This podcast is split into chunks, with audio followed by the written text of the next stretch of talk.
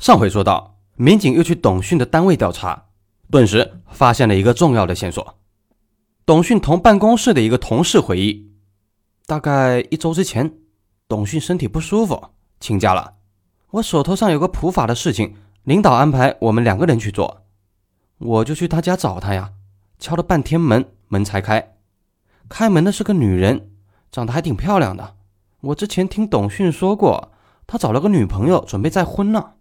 我就问：“你是小人吧？我找你家小董有事儿。”这个女人挺热情的，就把我让进屋，又是端茶又是递烟。我说：“别客气了，我找小董商量个公事，他人呢？”小人他说：“不好意思啊，他刚刚多喝了两杯，现在醉在床上呢。”我就问他醉得厉害不？能说话的话，我说几句就好。小人说恐怕是说不了了。随后，小人把我带到卧室，董迅躺在床上盖着被子，我喊了他几声，他就哼了一下，没说话。我看他确实喝多了，只好走了。小人还把我送到门口。后来几天董迅没来，我打电话到他家里，小人说他病得很厉害，还要请假几天。再过了几天打过去。就没有人接了，我猜是他们小两口是在医院看病挂水吧，也没当回事儿。啊，我们这种单位没事的时候上班，也就是看看报纸，多一个人少一个人，其实没什么区别。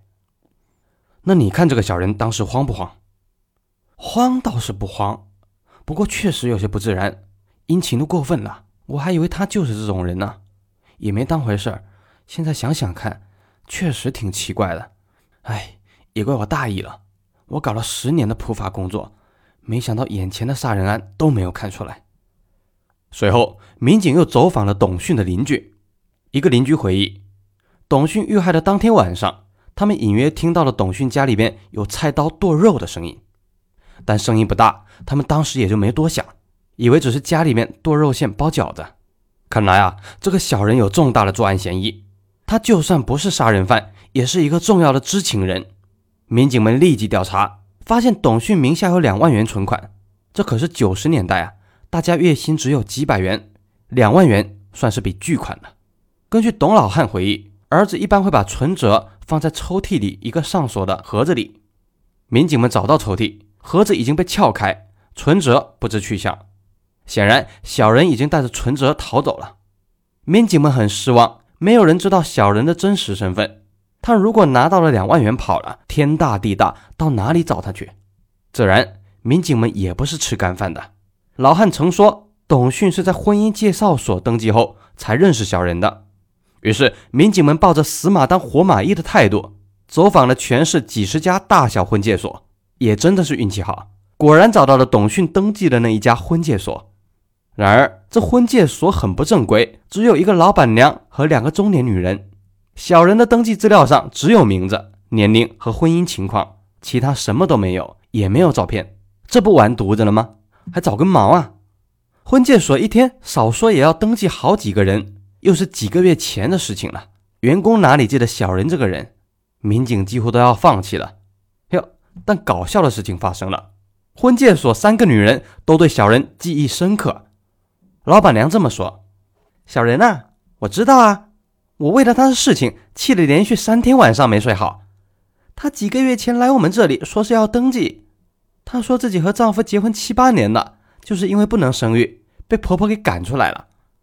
她要回去拿点衣服，还被前夫打了耳光，骂她是不下蛋的母鸡。结果耽误了她这么多年，还敢要东西，她就带走了身上的一套衣服，几乎身无分文。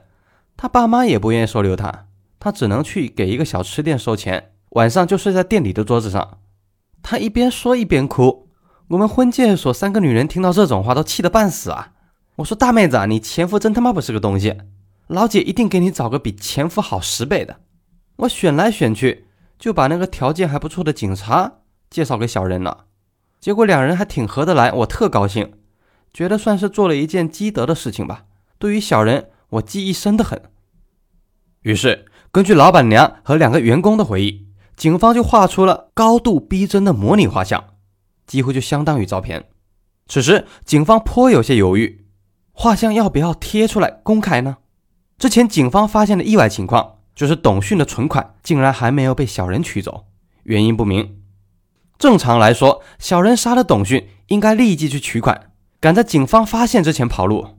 小人却非常奇怪的没有去拿钱，这就让人百思不得其解。两万元可不是小数字啊，小人不可能随便就不要了，恐怕还会去取款。而当年没有异地取款一说，本市只有三家这种银行，派人守着应该就没有什么问题了。小人只要来取，肯定能抓住他。如果小人一时半会不取钱呢？等风声过了再取呢？民警总不可能永远守在银行，显然还是贴出特有的画像通缉令比较稳妥。但是小人如果还在本市的话，看到通缉令绝对魂飞魄散，宁可不要钱也会逃走，这线索不就断了吗？到了这种地步，就要两害相比取其轻了。显然还是张贴通缉令比较稳妥，至少还有机会知道小人的真实身份。将来呢，全国通缉都可以。通缉令贴到了本市的大街小巷，很快就有了收获。一个进城卖枸杞的大娘无意中看到通缉令，这不就是俺们村的闺女马叶红吗？由此，小人的真实身份终于被锁定了。民警立即调查马叶红的背景。马叶红今年二十八岁，本市乡下某村的村民，马家的小女儿。马家穷归穷，孩子却很多，有三儿四女。马家四个女孩长得都不错，尤其是小女儿马叶红长得最漂亮。不过她们姐妹都有些轻浮，怎么个轻浮法呢？这么说，大姐在十八岁时同本村三十多岁已婚男人搞出了个孩子，后来后者被迫离婚。二姐更厉害，十五岁就怀孕了。三姐还算规矩，马叶红呢，在少女时代村里就有男孩追着，一起瞎玩瞎闹。由于大姐、二姐的事情，马家老爸怕小女儿也搞出孩子来，无法收拾，他就急忙给她选了个丈夫。于是马叶红十八岁就结了婚。哇，真不得了！这几个姐妹这方面的问题是遗传的吗？感觉越往深处挖还有故事。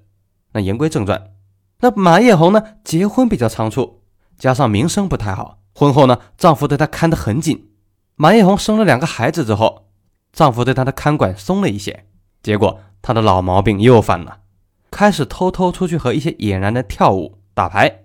她老公受不了啊，双方断断续续闹了一年多，最终离婚了。离婚以后，马艳红连孩子都不要了，都丢给前夫，自己去市里做生意。她从此一去不回，过年都不回来。马家也不知道她在哪里，过得怎么样。不过啊，有一次，一个村民去市里办事。无意中遇到马叶红同一个男人在逛街，马叶红主动介绍：“这是我丈夫。”有意思的是，这个村民辨认了照片以后，认为他看到的男人根本就不是董迅，牛逼牛逼！这一边呢，警方一面开始发布马叶红的通缉令，一方面继续在银行布控。说来也不知道是马叶红蠢，还是警方运气好，在案发后一个月，银行职员通知在这里布控的民警。有个女的来取董迅的两万块钱存款，拿着一个结婚证，民警们立即出动，将这个女人生擒。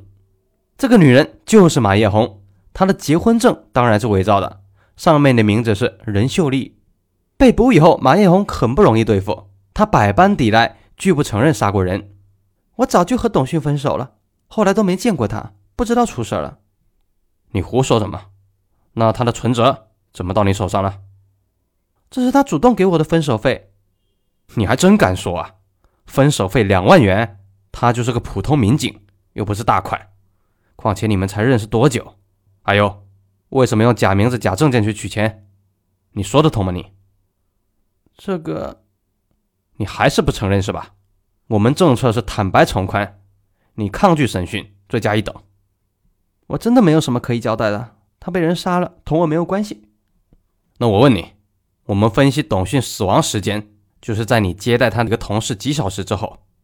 董迅被碎尸至少用了十几个小时。你说不是你？满屋的碎骨头碎肉，谁弄的？你那时候在哪里？见无法自圆其说，马叶红又拿出一套说法。那好吧，我就交代了。是这样的，当天那个同事走后，我发现董迅饮酒过量，突然死了。我怕你们怀疑是我杀人。我就将他切碎了扔出去，钱确实是我拿的。我是想和他同居了几个月，睡了那么多次，不能这么亏了吧？而且他也说过要把钱都交给我的。喝多死了，哼，你还真敢说！我问你，一般人发现男朋友酒精中毒了，肯定第一时间去叫救护车。他喝死了，同你有什么关系？为什么会说是你杀的？你不叫救护车，还将人剁碎了扔掉，你信吗？这种道理，你糊弄谁呢？你真的就是这样？我们验尸发现，董迅体内有安眠药，这个你怎么解释？什么安眠药啊？我不知道。那好，我再问你，八个月前，你是不是还杀了三个人？我根本没有杀过人，谁都没有杀过啊！不要冤枉我。马叶红很不容易对付，油盐不进。既然有着重大的作案嫌疑，就是铁人也会让你开口，都懂的。最终，马叶红还是交代了真相。那么，凶手究竟是不是马叶红呢？还是另有其人？那咱们明天大结局揭晓真凶。